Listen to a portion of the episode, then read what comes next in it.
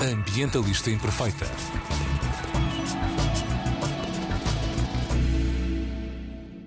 Olá a todas e a todos, daqui Joana Guerra Tadeu com a mensagem Ambientalistas imperfeitas sabem que salvar os oceanos é proteger o futuro.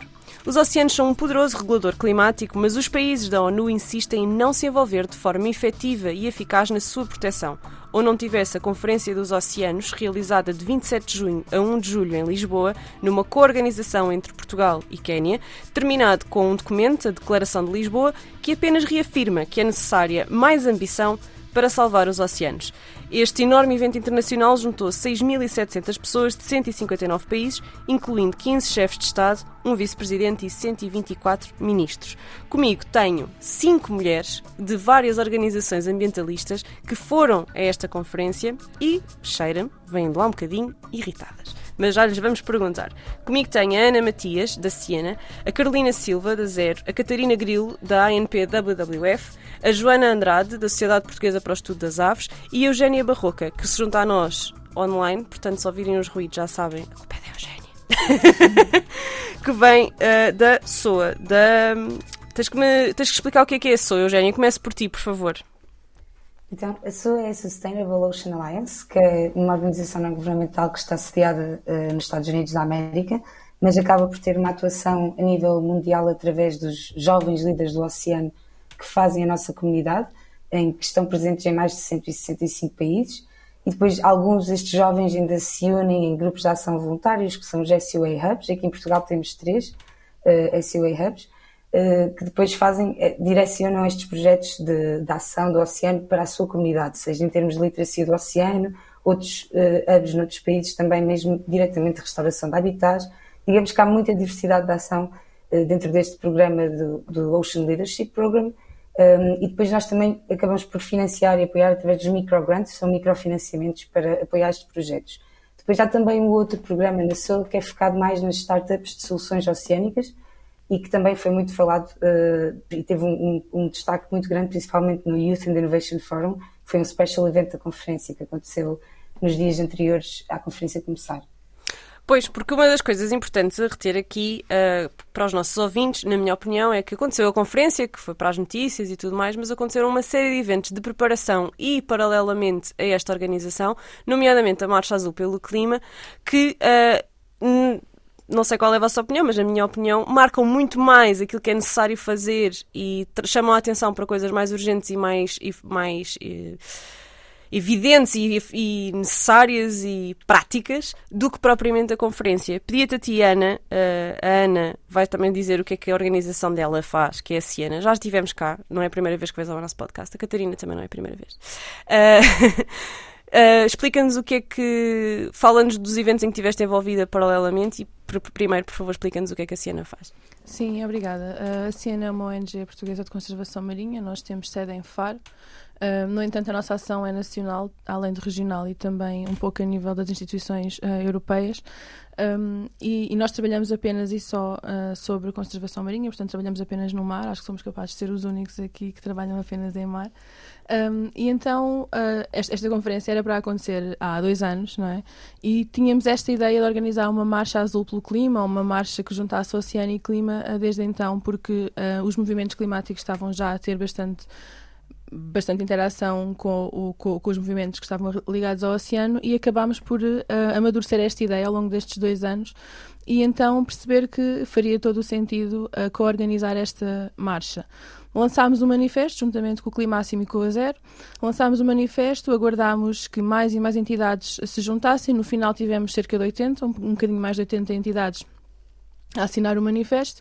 Uh, e na quarta-feira da semana passada saímos à rua, juntámos-nos na Gar do Oriente com os nossos cartazes, com a nossa vontade de estar na rua e de, e de juntar o máximo de pessoas possível. E todos e... vestidos de azul? Não fomos todos vestidos de azul, uh, esse foi o repto, mas ainda assim fizemos uma, uma onda azul uh, que, da qual ficámos muito orgulhosos. Juntámos cerca de 500 pessoas de todo o mundo.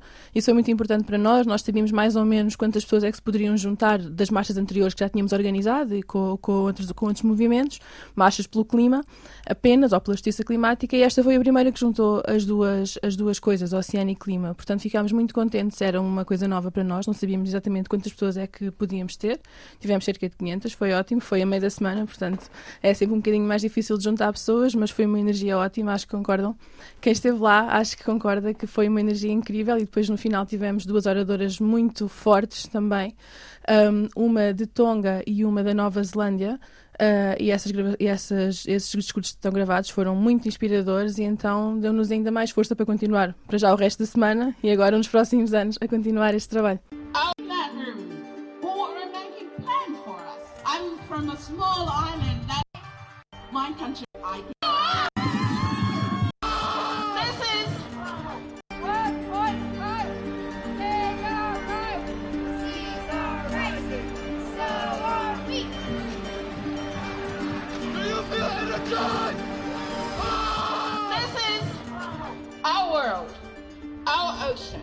There are leaders in that room who are making plans for us. I'm from a small island that is fully 360 surrounded by sea.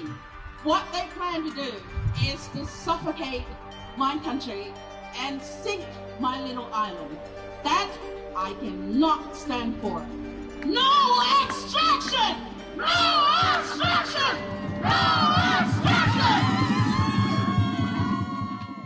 Carolina, uh, também estiveste na marcha. Uh, como é que foi, como é que a Zero se envolveu uh, nestes eventos paralelos? Porque a Zero também estava envolvida na própria da conferência, certo? Certo. Nós, para além de estarmos acreditados para fazer parte dos eventos que ocorriam dentro da conferência, na, na Zona Azul, nós também participámos em eventos associados. Aliás, organizámos um, um deles num dos dias em conjunto com outras ONGs europeias que fazem parte da rede eh, de ação climática europeia, a Can Europe, um, e participámos também uh, na Marcha Azul pelo Clima uh, com, com a Ciane e a Climáximo, e, e, eu acho que, que a Ana tem razão, foi realmente um momento de, de inspiração uh, à ação da nossa parte, da nossa parte de sociedade civil, e nós temos um papel muito, muito, muito importante, como sabemos, uh, e foi incrível todo o ambiente que se sentiu lá, toda a agregação de, de pessoas que estavam ali pelo mesmo objetivo, a lutar pela mesma coisa, uh, que é um bem comum a todos nós, não é? Pela, pela saúde dos nossos oceanos e, e realmente foi, foi marcante, foi um momento marcante da semana. Explica-nos só uh, qual é o papel da Zero e a ligação do trabalho da Zero aos oceanos propriamente ditos. Claro, a Zero é, é uma ONG de, de ambiente Uh, nós trabalhamos em todas as vertentes do, do desenvolvimento sustentável e lá está, incluindo clima, energia, mobilidade, oceanos, água, biodiversidade. Uh, e no contexto da conferência, nós uh, inserimos, sobretudo, uh, nesta, nesta vertente de ligação e nexo oceanos-clima. Nós queríamos realmente trazer para esta conferência o reforço da importância desta ligação. Uh, porque é que os oceanos são tão importantes na questão de, da luta contra as alterações climáticas, por exemplo, e a Ana até já referiu que, que, que, o oceano é muito importante nas questões da regulação de, do clima, e portanto aquilo que nós podemos trazer é realmente esta consciencialização de, do que é o papel dos oceanos, porque para além de todos os serviços sistémicos que eles nos oferecem, uh, tem aqui um papel importantíssimo de absorção de dióxido de carbono, de absorção do calor excedente da atmosfera, que é um, um, uma coisa que nos ajuda muito a aliviar o impacto das alterações climáticas, mas naturalmente que depois isso também tem impactos para o próprio uh, oceano. Mas. Catarina, uh, tu vens da ANPWWF e também não é a primeira vez que estás aqui. Uh, qual é o rescaldo que. Uh, pronto, que, qual é o papel da WWF aqui na conservação dos oceanos? Bem que vocês, se calhar, serão a mais conhecida das, das organizações que temos aqui hoje, aqui pelos nossos ouvintes, mas explica-nos um pouco, por favor. E qual é o rescaldo que fazes desta Conferência dos Oceanos da ONU? Então, uh, olá, bom dia. A ANPWWF é a Associação Natureza Portugal. Nós trabalhamos em parceria com a WWF, portanto representamos formalmente a WWF cá em Portugal e trabalhamos em alinhamento também com aquilo que são as áreas globais prioritárias, entre as quais se inclui os oceanos. Uh, e era um bocadinho inevitável que trabalhássemos nessa área, dado o contexto nacional, não é? Temos uma área marítima que é 18 vezes uh, a área de Portugal continental e é um património comum uh, que, que, que nos pertence a todos e que também cabe a todos uh, defender. O balanço que eu faço da, da, da, conferência, o que nós fazemos na ANP, é, um, é, um, é, é misto, não é? É um bocado mixed feelings. Por um lado, houve compromissos interessantes a serem anunciados. Não é? Acho que dava destaque aqui ao da Colômbia, que anunciou que vai já proteger 30% dos seus mares em 2023, quando a meta internacional é cumprir esse valor até 2030. Que foi um, o que Portugal se propôs a fazer. É? Exatamente, é? e Portugal propôs-se e, e propôs-se bem, embora também não seja um compromisso novo da parte de Portugal. Portanto, houve aqui uma certa reciclagem de compromissos antigos, um, mas é que o Mixed Feelings vem, por, por exemplo, pegando neste exemplo, um, nós, de facto, é um, é um compromisso louvável que nós gostávamos que Portugal fizesse acontecer, uh, mas, por exemplo, as áreas marinhas protegidas existentes não têm planos de gestão. Portanto, tem, também temos que começar por reforçar a gestão das atuais áreas marinhas protegidas, e, ou seja, não basta depois criar no papel e fazer uns desenhos no mapa e dizer temos uma rede, porque essa rede tem que ser coerente tem que ser eh, representativa da, da, da, biodiversidade, tem que assegurar a conectividade entre diferentes habitats e espécies um, e, e, e, depois precisa de gestão, precisa de monitorização, de recursos financeiros, fiscalização. As atuais não têm, gostávamos que viessem a ter e que as futuras também, também tivessem. Um, outros pontos menos positivos, eu diria, por exemplo, o compromisso de Portugal de ter 10 eh, gigawatts de energias renováveis no mar até 2030 que é super ambicioso, não temos ainda condições sequer de infraestrutura de rede elétrica para ter esse nível de produção. De produção. Uh, mas, por outro lado, pois o, o, o diabo está nos detalhes, não é? Onde é que se vai pôr essas energias renováveis? Nós estamos a ver uma grande, um grande compromisso da Comissão Europeia para instalar renováveis em qualquer lado uh, sem estudos de impacto ambiental isso é de veras preocupante. Para nós é um ponto fundamental que estes projetos têm que ter estudos de impacto ambiental e têm que ser localizados fora de áreas marinhas protegidas.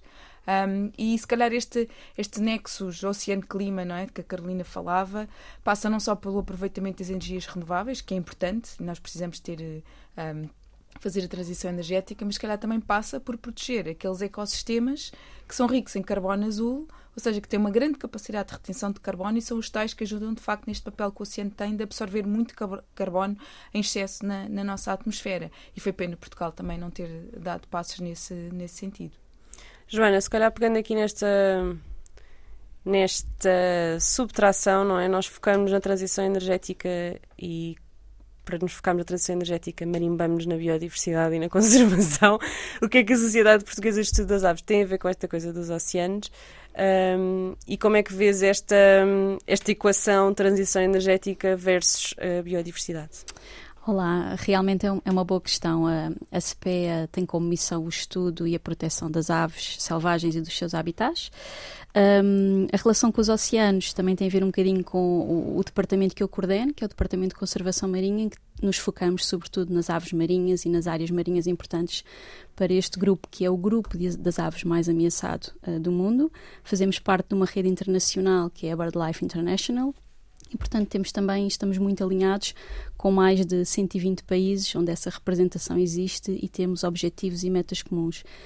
Pegando neste tema das energias renováveis, na semana antes da, da conferência uh, uh, lançámos, uh, muito a propósito, uma posição uh, da CPEA, também alinhada com a da BirdLife, um, para chamar um bocadinho a atenção uh, e, e, mostrar as nossas preocupações com a ambição que existe de instalar, sobretudo, eólicas offshore uh, nos mares europeus. a meta é cinco vezes mais turbinas eólicas do que existem atualmente até 2030 e 25 vezes mais até 2050, o que é de veras assustador. É necessário, mas tem que ser muito bem ponderado e fazendo a ligação com, com as aves marinhas, portanto, são seres, são as nossas sentinelas do oceano, porque tanto utilizam o meio terrestre como o meio aéreo como o meio marinho, portanto, estão presentes em todo lado. Um, esta parte das, das eólicas offshore um, tem um impacto óbvio, não é? As aves voam, as turbinas estão, estão, estão na zona aérea uh, e o risco de impacto uh, é muito grande. Para além disso, a, a, perturbação que vai haver onde estes parques forem instalados vai, no fundo, limitar o, o uso que estas aves, que este grupo faz uh, do espaço marinho, vai afetar as migrações e, portanto, não só defendemos que estes, que estes equipamentos têm que estar fora das áreas marinhas protegidas, mas isso não chega. Onde, onde, onde vierem a ser instalados, tem, como diz a Catarina, tem que se fazer uma avaliação caso a caso e também o um impacto cumulativo, porque o que vamos ver a nível da Europa e um bocadinho por todo o mundo é uh, o crescimento destes parques eólicos um, não é suficiente só avaliar o impacto de cada um deles. Tem que se ver a nível espacial e a nível uh, regional e global como é que isto afeta também uh, a mobilidade, uh, neste caso das aves marinhas. Mas também, por exemplo, dos grandes cetáceos, não é? Que é uma coisa que a WWF há pouco tempo lançou um relatório precisamente sobre os corredores azuis não é? Porque uma das maiores causas de morte das baleias, por exemplo, é chocar contra uh, navegações. Portanto, se, pois, se isto... o transporte marítimo é. Exatamente. que também vai estar associado um bocadinho a, este, a estas estruturas, é, é um bocadinho assustador. Enfim.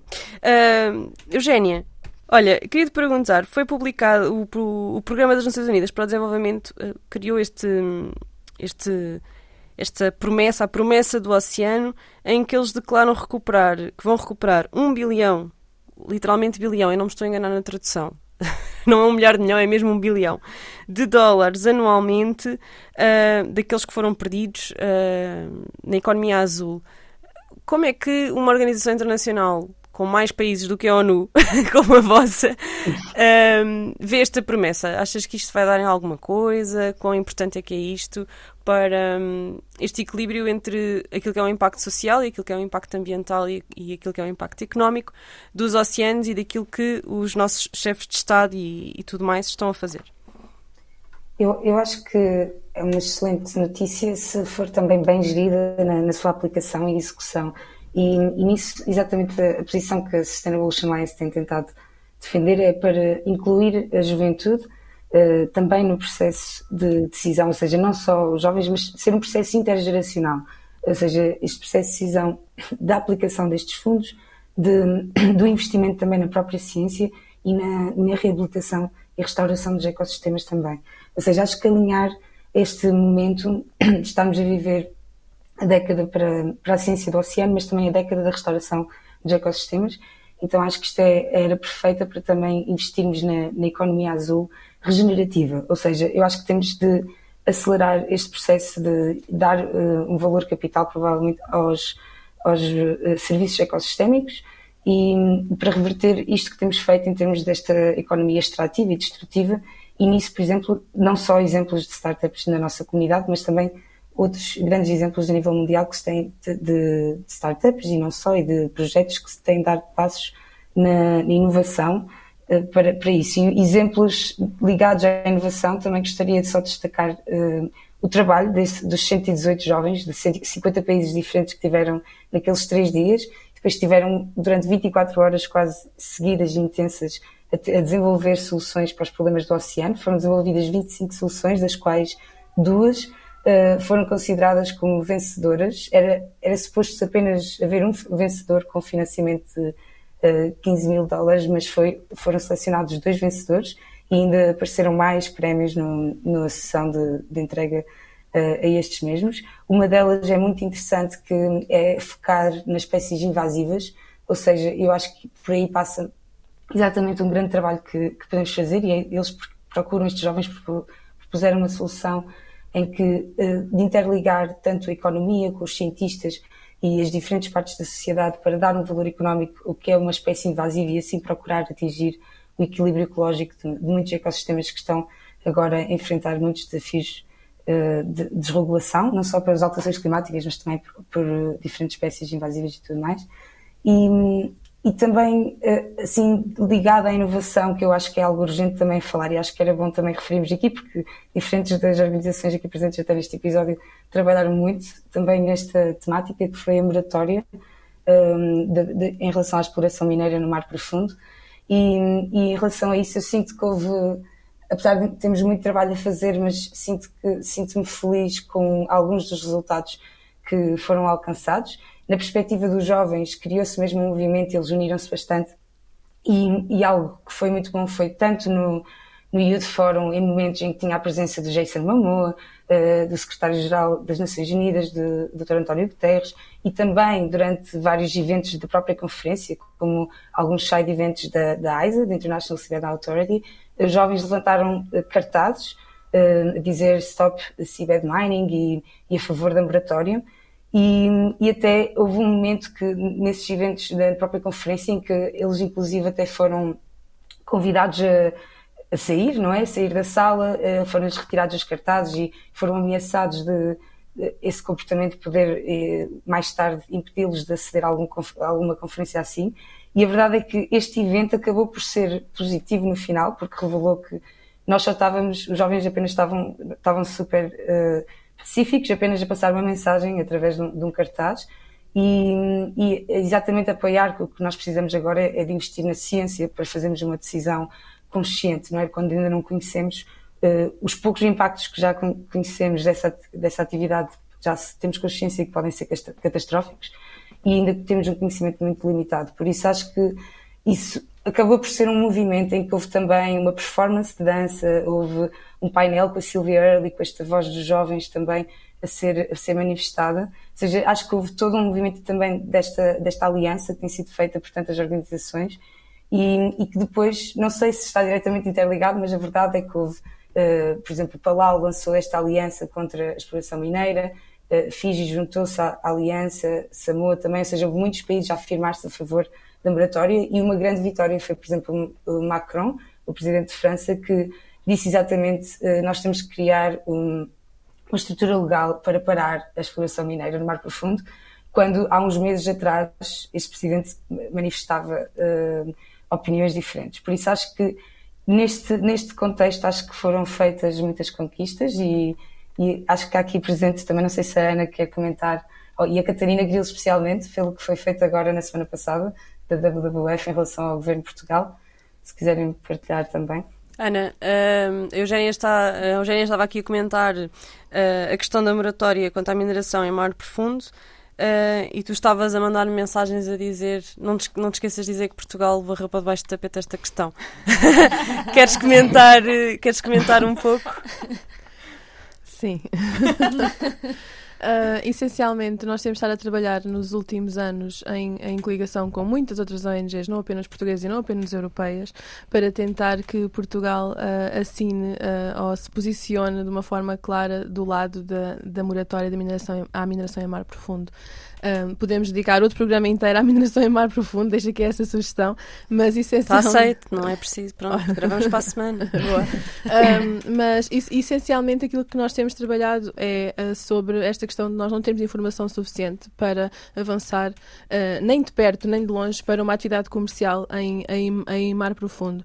E esta conferência foi também o local onde três países do Pacífico lançaram uma aliança a Aliança dos Países contra a Mineração em Mar Profundo. Eugénia disse, é, quais é que foram? Palau, Samoa e Fiji. Muito bem, sim. Uh, lançaram este... este Faltava este, Fiji. Este pedido, sim, lançaram este pedido para que mais Estados se juntassem a esta aliança surpreendente, bem, não surpreendentemente, uh, mais nenhum país se posicionou nessa altura em, em, relação à moratória, mas sabemos que durante a conferência outros países também tiveram alguma, algumas palavras, um, não no sentido de se, se, porem, se juntarem à aliança, mas dizerem que se calhar temos que ter aqui uma abordagem mais precaucionária, porque de facto não se sabe exatamente o que é que se está a fazer.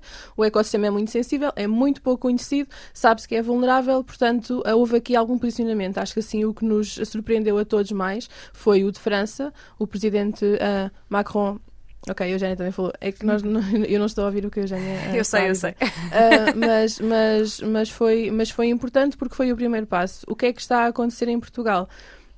Um grande uh, vazio nesse sentido. Nós temos uh, repetidamente pedido para o Primeiro-Ministro e para os ministros que estão associados a este assunto. Aliás, enviámos uma carta o ano passado com a WWF, uh, reenviámos essa carta este ano a pedir então qual é a posição do Governo de Portugal em relação a isto, porque temos tido alguns sinais que nos demonstram que possa haver este interesse, um, talvez não agora, mas num futuro próximo, garantidamente. Temos pedido repetidamente qual é a posição. Portugal temos fornecido as evidências pelas quais Portugal deve posicionar-se a favor de uma moratória.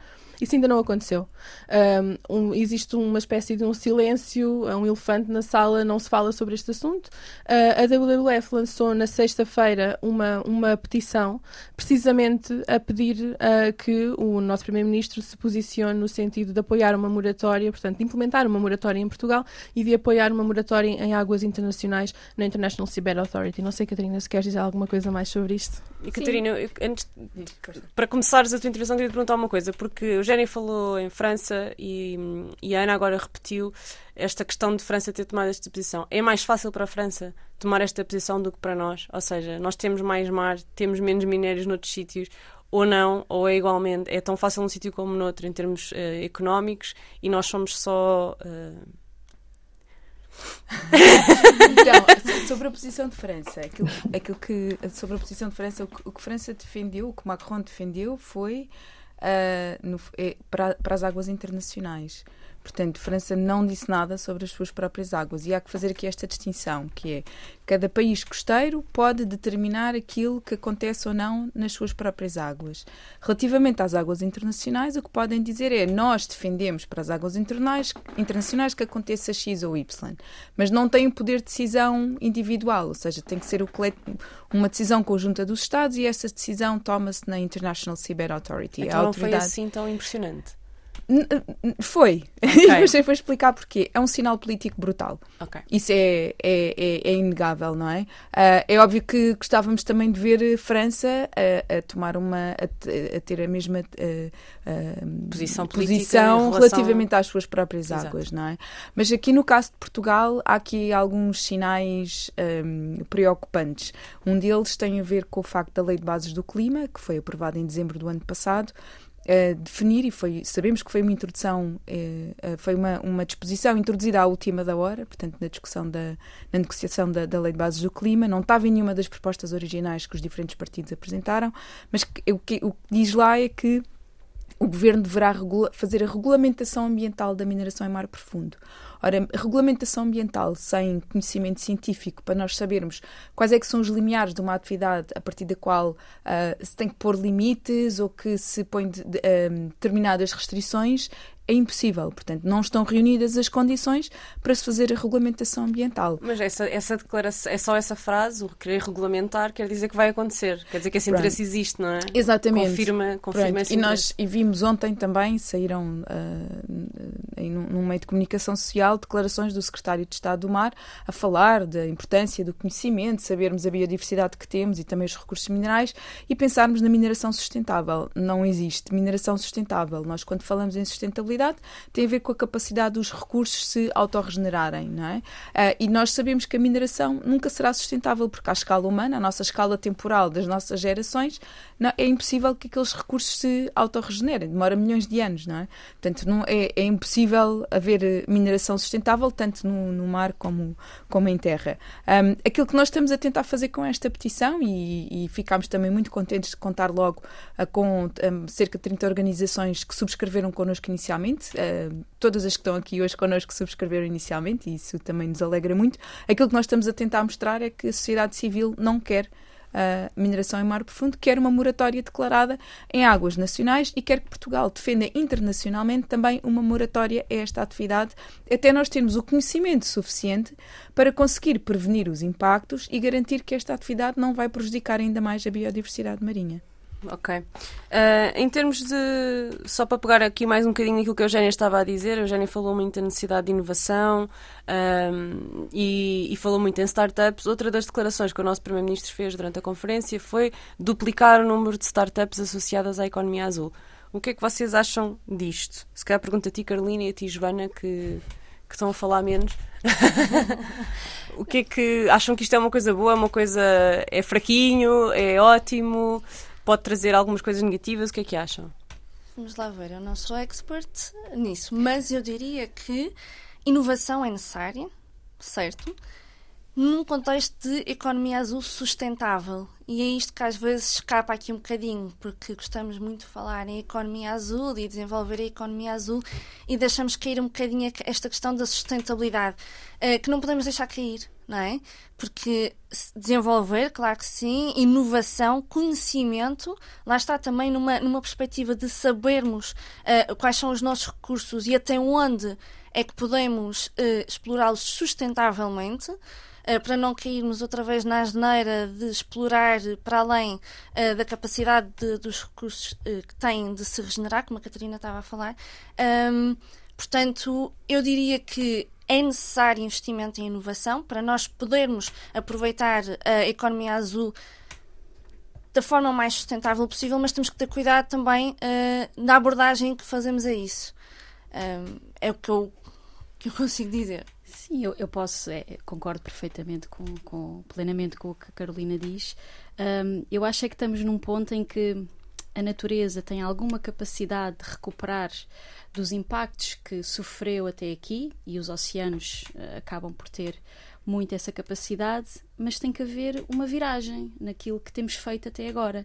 E, portanto, tudo que, em termos de inovação, de, de, de tecnologia azul, um, que se venha a, a promover uh, ligado aos oceanos, eu diria que não, não, não pode, não podemos ficar pelo não causa impactos à biodiversidade, tem que ter um impacto positivo na biodiversidade. Já não chega nós mitigarmos tudo aquilo que vamos aproveitar e explorar do, dos recursos marinhos, tem que haver um impacto positivo, porque caso contrário nós continuamos nesta tendência de declínio um, e vai ser muito difícil depois reverter, reverter esses cenários.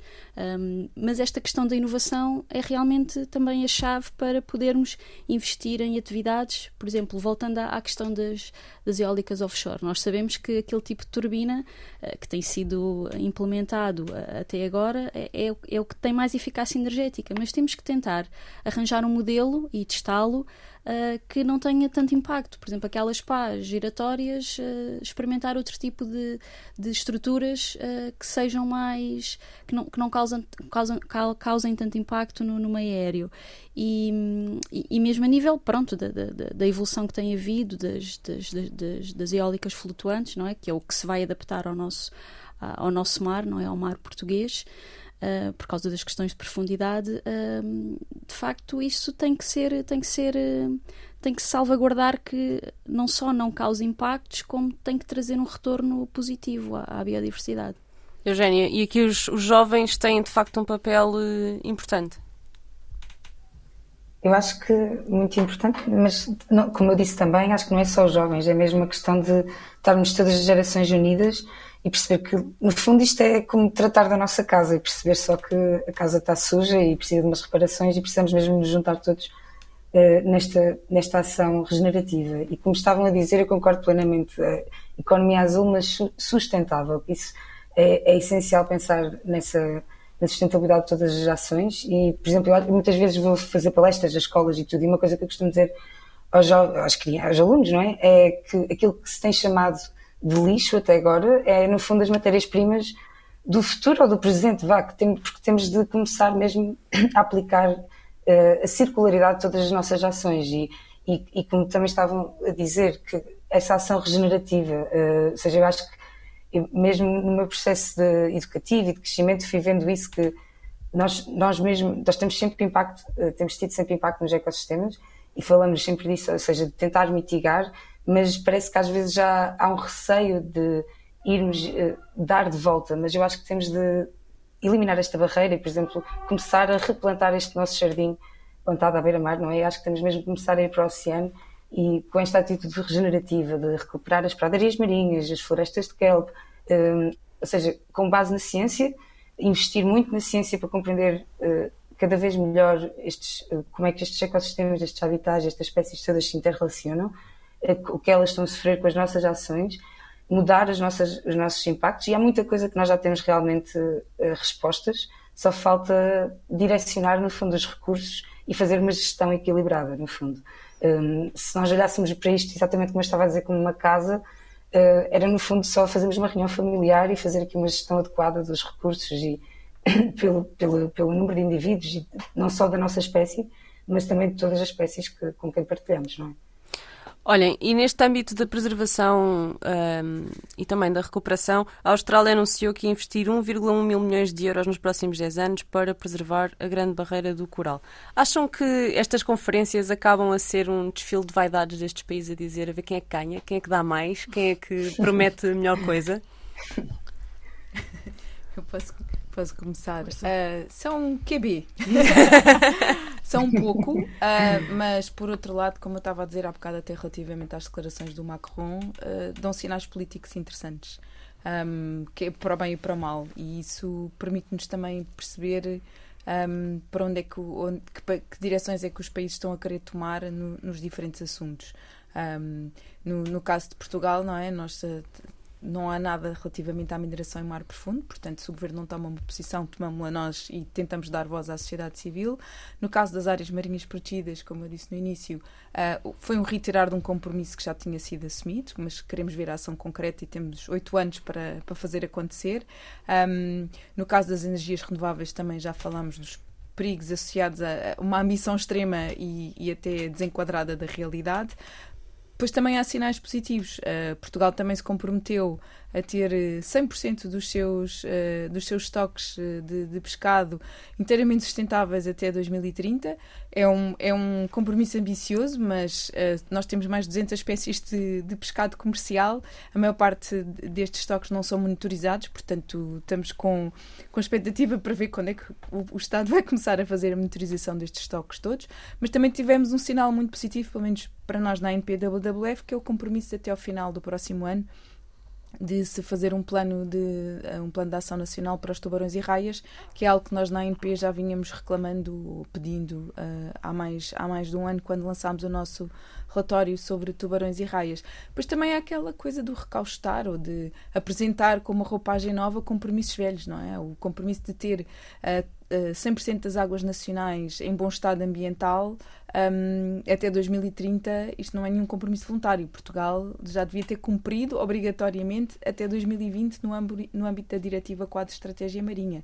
Portanto, um, há sempre aqui este, este balanço. Há, é óbvio que isto depois para quem está por dentro dos assuntos, consegue fazer esta distinção entre aquilo que realmente ali tem substância, aquilo que é um anúncio um bocadinho para encher o olho e aquilo que são coisas que de facto até pronto, são um bocadinho desenquadradas daquilo que deviam ser compromissos. Mas, uh, mas isto também é o papel das, das ONGs de ambiente, não é? Ajudar a traduzir esta, este, é por isso que vocês estão aqui. Exato, este show-off em, em explicar o que é que dali faz sentido, o que é que não faz tanto sentido e o que é que de facto é só um, é uma feira de vaidades ou não. O Quênia anunciou que vai aprovar a legislação que cria o crime de ecocídio. Não é o primeiro país a fazer isto, já houve outros países a fazerem. O que é que vocês acham do crime de ecocídio uh, ser uma coisa que existe e que está legislada? Parece-vos útil? Parece-vos que não vai acontecer assim muito. Força, Joana. Não? Catarina, Catarina, desculpa, não, a Joana fez uma cara e eu achei que ela queria. Uh, não, eu acho que é, é sempre bom uh, os países dotarem-se das ferramentas jurídicas uh, e políticas e outras, mas das ferramentas para protegerem o, o, clima e a biodiversidade. Portanto, essa, essa é mais uma. é óbvio que isto é uma tendência internacional, não é? De, de, de, criminalizar a destruição da natureza, uh, tal como é uma tendência internacional um, eh, a proteção do clima como um bem comum. Uh, portanto, como um, um bem jurídico, vá, um, e isto são tudo tendências que ajudam, acho eu, a ir no, no, no caminho certo. Agora, não são, não são obviamente, a, a, solução ou a panaceia para todos os males, mas são iniciativas que são sempre bem-vindas. Sim, eu, ia só acrescentar que acho que uma das sessões que eu assisti na, durante a conferência e que achei até bastante inspiradora foi sobre uh, os direitos do oceano. Portanto, há um conjunto de nações, uh, de entidades envolvidas em que seja, um, seja adotada esta declaração dos oceanos, do, dos direitos do, do, do oceano. E eu achei, como também não estava muito por dentro do assunto, achei que pronto, que, que havia muito trabalho feito um, e que em breve uh, havia, havia espaço para que essa declaração fosse, fosse adotada, uh, a par das outras declarações não é, que nós conhecemos, dos direitos humanos. Um, acho que pode ser também por aí, jogando um bocadinho a, a esse tema, um, uma forma de marcar posições sobre o que se pode e o que não se pode fazer relativamente à, às atividades e à exploração dos recursos marinhos.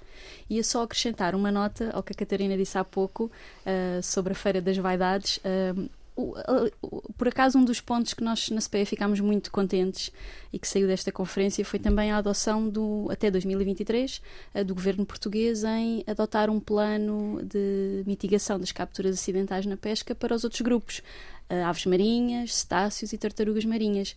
Portanto, um bocadinho a par do plano de, dos tubarões e raias, ficámos muito contentes porque é algo que estamos a pedir há, há três ou quatro anos uh, e que, apesar de ser um compromisso voluntário, nós agora temos uma ferramenta para, que, para fazer pressão para que de facto ele avance uh, e que não fique na gaveta ou que não fique parado com as mudanças de governo, com as alterações políticas que, que, que às vezes acontecem e, e, que haja, e que haja realmente ação, não é? Porque precisamos de um conjunto de medidas robustas, musculadas para evitar algo que já poderia ter se, começado a ser trabalhado e evitado há muito tempo, que é a, a mortalidade uh, destes, destes, destas espécies sensíveis nas artes de pesca, quando os próprios pescadores estão também alinhados em combater esse problema.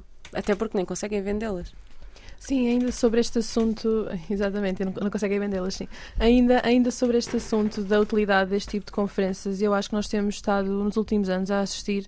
Uh, por exemplo, desde, desde a COP21, um, que tem assistido um, um crescente mediatismo ou mediatização levada a estas conferências. Eu acho que isso, para todos os efeitos, é uma coisa positiva. Est, estas conferências, além de tudo, e além de tudo o que se passa dentro dos pavilhões, que muitas vezes nós ou não conseguimos estar porque temos 500 coisas a acontecer, ou porque por isso simplesmente não, não, não trabalhamos sobre esses assuntos, são uma oportunidade incrível para duas coisas. Para juntarmos muitas pessoas de todo o mundo que trabalham sobre o mesmo e com as quais nós não contactamos assim tantas vezes. Nós agora conhecemos pessoas com quem estamos estávamos a falar há dois anos. Eu, 90% das pessoas que eu vi eram pessoas com quem eu falo há dois anos, mas nunca tinha visto. Então criou aqui imensas oportunidades para nós, mais uma vez, uh, nos juntarmos uh, para, para voltarmos a alinhar objetivos e para ficarmos mais inspirados também pelo trabalho que os outros vão fazendo. E isso, não sendo uma coisa propriamente quantificável, sentiu-se, sente-se, eu acho que vai ter repercussões no, no nosso trabalho daqui para a frente. E depois outra coisa que é a chamar a atenção da sociedade civil, as pessoas que não trabalham sobre este assunto e que passam à frente do pavilhão Atlântico e veem o que que está aqui a passar? Vem um protesto, vem outro protesto, vem uma convocatória para uma marcha. Juntam-se, ficam mais atentas para isto. Houve muita cobertura mediática também no, aqui para, para, para a conferência. Portanto, isto são coisas que não são diretamente, provavelmente não são objetivo direto da conferência, mas que são muito importantes, porque nós tivemos muita gente a vir ter connosco a perguntar o que é que se está a passar, o que é que está a ser discutido aqui. E isso, lá está, não é quantificável, mas parece-me fundamental para se chamar cada vez mais a atenção para este tipo de problemas. E espero que isto só cresça cada vez mais todos os anos. Sem dúvida. Se eu puder acrescentar claro. também aqui à, discussão, subscrever tudo o que foi dito um, e acrescentar que não só esta, esta questão que a Ana estava a falar de, de dar, empoderar a sociedade civil, mas no sentido também de os governos assumem estes compromissos e nós agora sabemos o que é que eles assumiram nós podemos eh, responsabilizá-los por isso. Nós agora temos um poder de dizer vocês assumiram isto, nós sabemos que vocês assumiram isto e nós vamos uh, agir para que vocês também ajam não é? Uh, e isso também é bastante importante, porque muitas vezes nós não sabemos, as discussões passam-se à porta fechada e nós não sabemos o que é que está a passar. E esta questão do mediatismo e deste, pronto, esta feira de vaidades, não é? Uhum. Certo? Mas também nos dá poder nesse sentido, porque agora nós temos a capacidade de dizer: Ok, tu comprometeste com isto, tens esta forma de alcançar, porque aí também é o nosso papel de dizer como é que se pode chegar e, e eh, alcançar esses objetivos e responsabilizá-los por isso. Um, e depois também gostava aqui de falar da questão da vertente jurídica e dos direitos dos oceanos. Eu não sei se vocês vão concordar comigo, mas nós temos já discussões que estão a durar há muitos anos sobre um tratado para o alto mar. Porquê é que ainda não foi feito nada sobre isto, não é? Uh, e o Tratado para o Alto Mar é basicamente tentar conservar a vida marinha, a biodiversidade, para lá das áreas de jurisdição nacional. Isto é muito importante porque o que nós estamos a ver e a tendência que, que se reflete é cada vez mais sobre exploração deste, deste, destas áreas, porque não são, não são juridicamente ninguém, não é? Não estão, não estão regulamentadas ao nível de, de nenhum tratado. Portanto, é necessário, é muito importante e acho que na conferência houveram muitos sinais de, de, vários países que realmente em agosto, na próxima ronda de negociações, se vai avançar nesse sentido. Eu acho que também é muito importante e a conferência foi positiva neste sentido, juntar vários atores que querem impulsionar estas negociações e acho que até já há uma, uma coligação de alta ambição para precisamente para avançar com, com estas negociações. E este tipo de conferências, ainda que muitas vezes sejam inócuas, tem esta, esta vertente positiva, não só daquela, daquela questão que a Ana estava a falar, de juntar a sociedade civil, as organizações que têm vindo a trabalhar juntas, mas que nunca realmente tinham estado juntas fisicamente e que depois é importante para impulsionar a nossa ação, mas também de juntar os líderes políticos em torno de, de, de várias questões que são importantes, que têm estado um bocadinho empatadas e que agora eles vão querer utilizar, também para vantagem política, mas que seja também para vantagem dos nossos oceanos, vão querer utilizar esta plataforma para dizer nós fomos os pioneiros e nós realmente avançamos com as negociações. Um bocadinho mais de vaidade, mas da boa, não é? Para que seja, não é? Não é? Se é para serem uh, vaidosos e para se pavonearem, que seja em prol de, de, de ações realmente boas. Deixa só acrescentar que esta área que a Carolina referiu, do alto mar, representa dois terços do nosso oceano. Portanto, é muito uhum. mais uhum. do que aquilo que está que é uma enorme parte do planeta, não é? Exato. Dois terços dos oceanos é. Sendo que os oceanos já cobrem dois terços, dois terços do... do planeta. Pois. Olhem, um, há bocadinho a Eugénia uh, mencionou o Aquaman, o Jason Momoa, que esteve presente e outras, outras figuras públicas estiveram. Eu queria-vos perguntar a todas, quem quiser comentar, qual é que é, porque já falámos aqui do mediatismo deste tipo de ações e tudo mais, uh, podíamos também falar uh, da Greta, por exemplo, que também foi um, uma ativista altamente mediatizada e há coisas boas e coisas más, obviamente. Mas qual é para vocês o papel destas figuras públicas como o ator Jason Momoa na luta ambientalista e no aumentar da consciência para estes assuntos ou na pressão até política disto? Posso responder muito rapidamente, uh, não sei se concordam comigo. Neste momento estamos a comprar tudo. Neste momento, o que for, o que for para chamar a atenção para este assunto, seja o Aquaman, seja outra, outra personagem, seja o Leonardo DiCaprio, que também teve um, uma altura também teve, também teve imediatismo e também foi importante. Sei que o Will Smith também agora narrou, bem, o Will Smith se calhar agora não é um bom exemplo, mas sei que o Will Smith também narrou uh, um, um, um, documentário que foi feito pela Diva Amon, que esteve, é uma investigadora de mar profundo que esteve, que, que esteve connosco, portanto, na, na, na e o Zac Efron, que fez aquela série exato, na Netflix, exato, que não exato. faltam. Da exemplos. forma como as coisas estão, eu acho que nós estamos a aceitar um, que estas super estrelas, não é? Uh, chamem, chamem a atenção para isto.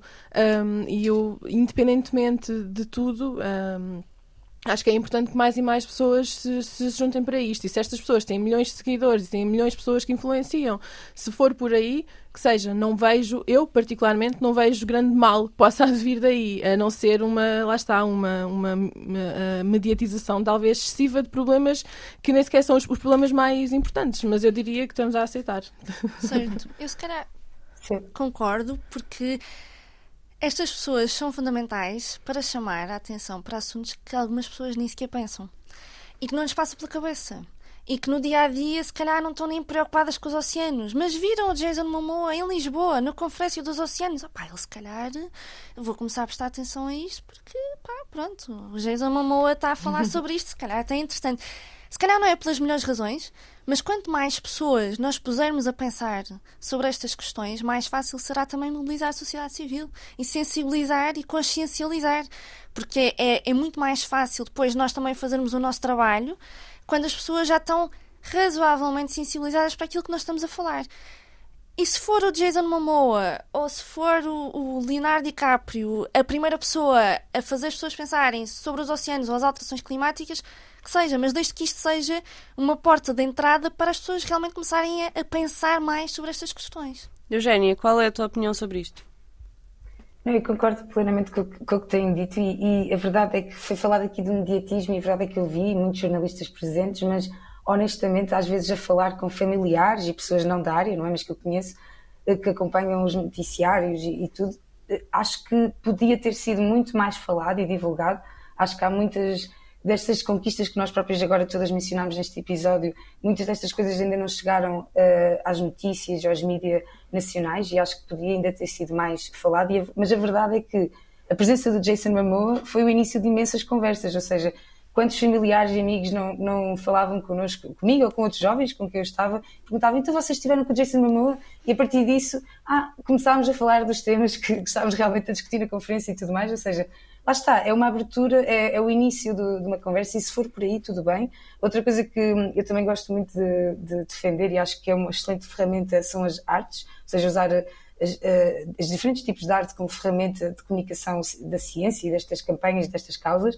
E gostaria só de deixar aqui um convite para toda a gente que estiver em Lisboa, que passar em Lisboa nos próximos tempos, para passarem na Avenida de Ceuta, porque está lá o resultado de um projeto de, são três paredes de mural pintadas exatamente alinhadas com esta campanha da moratória da exploração mineira no mar profundo. Foi um projeto de um microgrant liderado por um Ocean Algarve, que é um hub no, uh, no sul do país, mas em parceria com a Ciena, que, que a Ana também ajudou e não só, e com o artista Gonçalo Mar. Uh, e tem lá o QR Code que as pessoas podem ligar-se à campanha, por isso também convido todos a passarem, a tirarem fotos e passar a palavra e assinarem a, a petição que a WWF acabou de lançar também. Pronto, mas isto só para dizer que lá está, acho que neste preciso momento é tão urgente e há tanto a fazer que temos de usar todas as cartas do baralho, no fundo. Sejam o mediatismo, sejam uh, as pessoas que têm famosas por outras vias, mas que o público ouve. Uh, acho que temos, no fundo, de, de, usar todos os canais de comunicação possível para tentar aumentar esta interdisciplinaridade e criar este diálogo que nós estamos a fazer agora, mas que este exista, como estávamos a falar, a nível governamental e da das decisões que realmente têm de ser aplicadas neste momento. Catarina. É só antes que eu me esqueça a petição contra a, uh, pela moratória e mineração uh, a petição pela moratória à mineração em mar profundo encontram nas redes sociais da NPWWF e também depois de todos os, os, principais subscritores que, que, portanto, que, subscreveram inicialmente a petição. Portanto, ou, à data de hoje já vamos nas 900 assinaturas, portanto, ela foi lançada na sexta-feira. Estamos muito contentes e com boas perspectivas de alcançar alguns bons milhares nas próximas semanas. Um, e, e, e, é algo que depois também nós queremos uh, apresentar a quem de direito, não é? Para mostrar que a, a sociedade civil um, tem, tem uma opinião formada sobre o assunto, mesmo que o governo não partilhe a sua. Eu também vou partilhar no meu Instagram, portanto boa. vão lá assinar. Boa, boa. Eu ia só acrescentar que de facto é super importante que haja hum, esta multiplicação de, de meios, não é? Para que a informação sobre os problemas e a ação urgente que é necessária chegue a cada um do, dos cidadãos, uh, para que de facto as pessoas estejam informadas, se mobilizem, façam ouvir a sua voz. Como é que podem fazer isso? Apoiando uh, campanhas, iniciativas, apoiando o trabalho das ONGs um, e para isso podem subscrever as newsletters das várias ONGs de ambiente para irem estando a par do que se vai passando, uh, que participem nestas petições e nestas campanhas para dar voz à natureza não é? e ao ambiente. Uh, a lembrar que muito recentemente foi lançada pela Comissão Europeia uma nova lei de ambiente, a lei do restauro ecológico. E, e, e, pelo menos eu e acho que posso falar aqui por todas, nosso, na, desde que nascemos, que nunca, isto nunca aconteceu. Uma nova lei uh, a dar cartas para que haja uma recuperação dos ecossistemas uh, daqui para a frente. e eu, para mim, isso foi realmente um, um, marco muito, muito importante. Isso aconteceu também porque se mobilizaram. Nós conseguimos reunir 500 mil assinaturas num mês das várias organizações nacionais, regionais, internacionais e mostramos, de facto, à Comissão que o que queremos é uma lei robusta e que cumpra os objetivos a que, a que, se propõe. Claro que isto agora foi proposto pela Comissão, vai ser negociado no Parlamento, no Conselho Europeu, não sabemos se vai ser fortalecida, não será com certeza, uh, mas é muito importante que ela não seja enfraquecida, porque a lei como está, proposta pela Comissão, é muito robusta e ambiciosa e vamos ver qual será depois o resultado final, mas para isto é que as pessoas também se podem mobilizar e, e, e fazer ouvir a sua voz uh, através destas várias frentes. Boa. Queria só perguntar à Ana, porque, porque sei que também esteve muito envolvida, o que é que foi o Ocean Base Camp? Ah, boa. Então, o Ocean Base Camp foi, à semelhança desta ideia da marcha, já era uma ideia assim com dois anos e que nós pudemos amadurecer. Acabou por ser uma iniciativa concretizada, portanto, pela Siena, pela Cisette Risky, pela Fundação Oceano Azul, que nos cedeu o espaço. Foi essencialmente um local, uh, uns 10 minutos, 15 minutos a pé do, da, da, da conferência principal, na, na, Expo, uh, na Marina da Expo, uh, em que um, juntámos, portanto, estivemos abertos a semana toda, de segunda a sexta-feira, o dia todo, em que juntámos, abrimos portas às ONGs e a outros movimentos da sociedade civil mais formais ou informais, para que toda a gente pudesse juntar-se e pudesse falar sobre os assuntos uh, que trabalham acerca uh, dos oceanos. Foi uma iniciativa com muito sucesso, nós ficámos muito, muito contentes uh, pela adesão que teve. Nós essencialmente abrimos slots para quem quisesse fazer apresentações, workshops, mesas redondas, o que fosse, para falar sobre este assunto e a única coisa que nós pedíamos era que as pessoas tivessem vontade de falar, vontade de ouvir e vontade de interagir. Foi um espaço para fazer algum networking, não era preciso acreditação, não era preciso registro, não era preciso nada, era só aparecer, ter vontade de ouvir, de participar, de falar e e, acho que nós ainda não tivemos a oportunidade de falar sobre isto internamente, mas tenho a certeza que todos os meus colegas concordam comigo. Foi, foi muito, muito, muito bem sucedido. Foi um espaço bastante leve, bastante informal, com muita luz, que também acho que foi muito importante. Tínhamos assim uma vista ótima para o Rio. Um, tivemos a oportunidade também de, de, fazer uma festa, foi super participada e, e foi foi algo que nós já queríamos fazer há muito tempo, que juntasse estas pessoas todas e acho que, bem, acho que foi um sucesso mesmo. Agradeço a toda a gente que esteve lá, sei que estiveram todas, uh, e, e, que contribuíram para o sucesso da iniciativa, sem dúvida. Queria perguntar-vos a todas para que é que serve esta Declaração de Lisboa? Não sejam más. Não, não, não somos más. É, é um, é, é, é, um bocadinho como os compromissos voluntários dos países, não é? é um, são sinais políticos, sendo que são, ao contrário dos compromissos voluntários, não é? Que é cada Estado faz os seus, aqui é consensualizado entre todos os países, portanto... Mas houve alguma novidade, de facto, nesta declaração, na vossa opinião? Hum. Ou foi mais uma reciclagem? Não, não houve assim nenhuma, nenhuma, uh, nenhuma novidade estrondosa. Um, há um reafirmar de alguns princípios, de algumas intenções, mas isso, isso, isso também é positivo, não é? Uh, uh, pelo menos está-se a caminhar no não deixar esquecer e não, e não se está a deixar para trás. Mas também relativizar aqui um bocadinho a importância da, da, declaração, porque ao contrário das COPs do clima, não é? Por exemplo, o COP, COP da biodiversidade, que decorrem no contexto de convenções, não é? Tratados internacionais, de instrumentos legais, esta conferência não, não resulta de nenhum tratado internacional. Portanto, a declaração não faz letra de lei. Um, é uma declaração voluntária, consensualizada entre os países, com alguns inputs da sociedade civil, mas não, não, não vai mudar o mundo, não é? Não, um, nós ficámos muito contentes, por exemplo, na COP do Clima em Glasgow, que houvesse uma referência explícita ao papel do oceano na regulação climática e a importância de ter um oceano saudável para o clima. Um, com esta declaração aqui em Lisboa, o que nós esperávamos e que vimos acontecer é uma continuação de um trabalho que já vinha de trás, quer relacionado com o clima, quer com o Tratado Global dos Plásticos, quer com a proteção de 30% de, da área marinha até 2030, quer com a proteção da, da biodiversidade em áreas além da jurisdição eh, nacional. Portanto, isto são todos processos negociais uh, legais que estão a decorrer e esta conferência, no fundo, foi mais um um, passo. Um passo, exato, e um momento de, de oportunidade, como a Ana dizia no início, não é? para as pessoas se encontrarem, para conversarem, para trocarem impressões e para também alinharem ali um bocadinho e trocarem pontos de vista, não é? E, e depois aquilo que depois vai decorrer a sério, entre aspas, não é? São as negociações propriamente ditas e isso decorre em outros contextos, em outros locais e noutros fóruns. Queria uh, dizer-vos que a próxima Conferência dos Oceanos vai acontecer em 2025, em França. Anunciou uh, o tão já, já foi aqui várias vezes mencionado, este senhor, o Macron, está aqui em grande.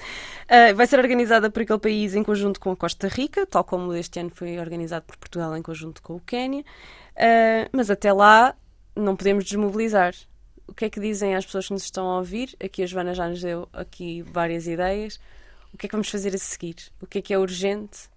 Sim, parece-me importante essa palavra, não desmobilizar, essas palavras não desmobilizar parece-me super importante. Estas conferências são ótimas para as pessoas se focarem, para se mobilizarem, para perceberem que há muito que pode ser feito, mas parece mais importante que nos três anos que vão decorrer agora até à próxima conferência em Marselha, que uh, as pessoas continuem ativas, continuem vigilantes, acima de tudo. Esse também é o papel das ONGs, mas parece-me que é impossível fazê-lo se não tiverem o apoio da sociedade civil, que também representam.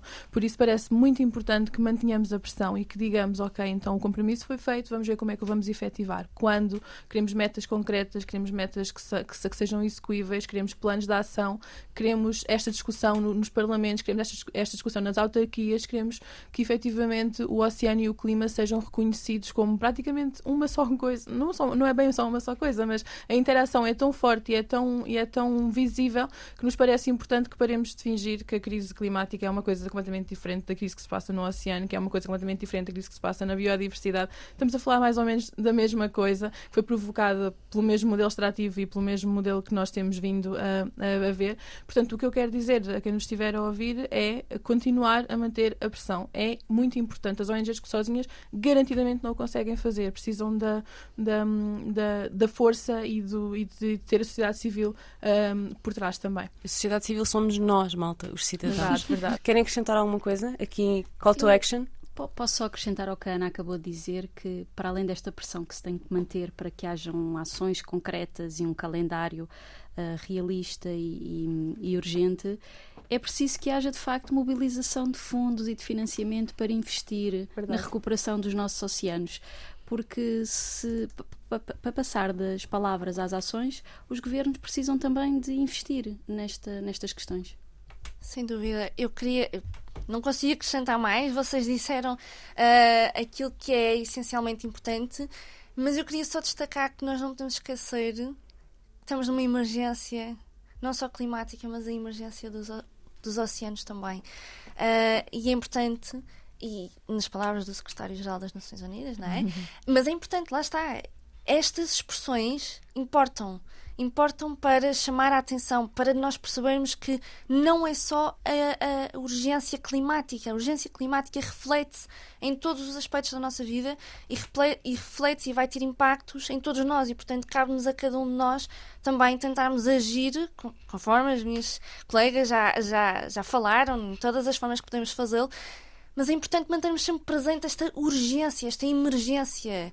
Uh, é para ontem não é para daqui a 20, 30 anos. E acho que é importante sublinhar também esta questão, porque nós estamos completamente uh, conscientes daquilo que isto significa também para as nossas vidas, não é? Isto não, é, não estamos a falar só de questões políticas, nós estamos a falar de questões com impacto nas nossas vidas. As alterações climáticas, o declínio dos oceanos vai ter um impacto brutal e já está a ter, nós já estamos a sentir os impactos nas nossas vidas. E nós, Portugal, como país costeiro, vamos sofrer imenso com a, a subida de, de, dos níveis da água do mar, por exemplo. Isto é só uma das questões. Vai afetar também a nossa segurança alimentar e, portanto, temos que estar cientes. E às vezes as pessoas precisam também de perceber que isto lhes chega a elas, não é? Que lhes toca a elas também para perceberem a urgência de agir. E aqui também queria deixar passar essa mensagem. É? é? uma crise existencial, de facto. Olhem, muito obrigada por toda, a todas vocês. Obrigada, Eugénia, que nos acompanhou online. E obrigada à Carolina, à Catarina, à Joana e à Ana por estarem aqui comigo. Uh, não desmobilizem e nós encontramos-nos na próxima semana. Ambientalista Imperfeita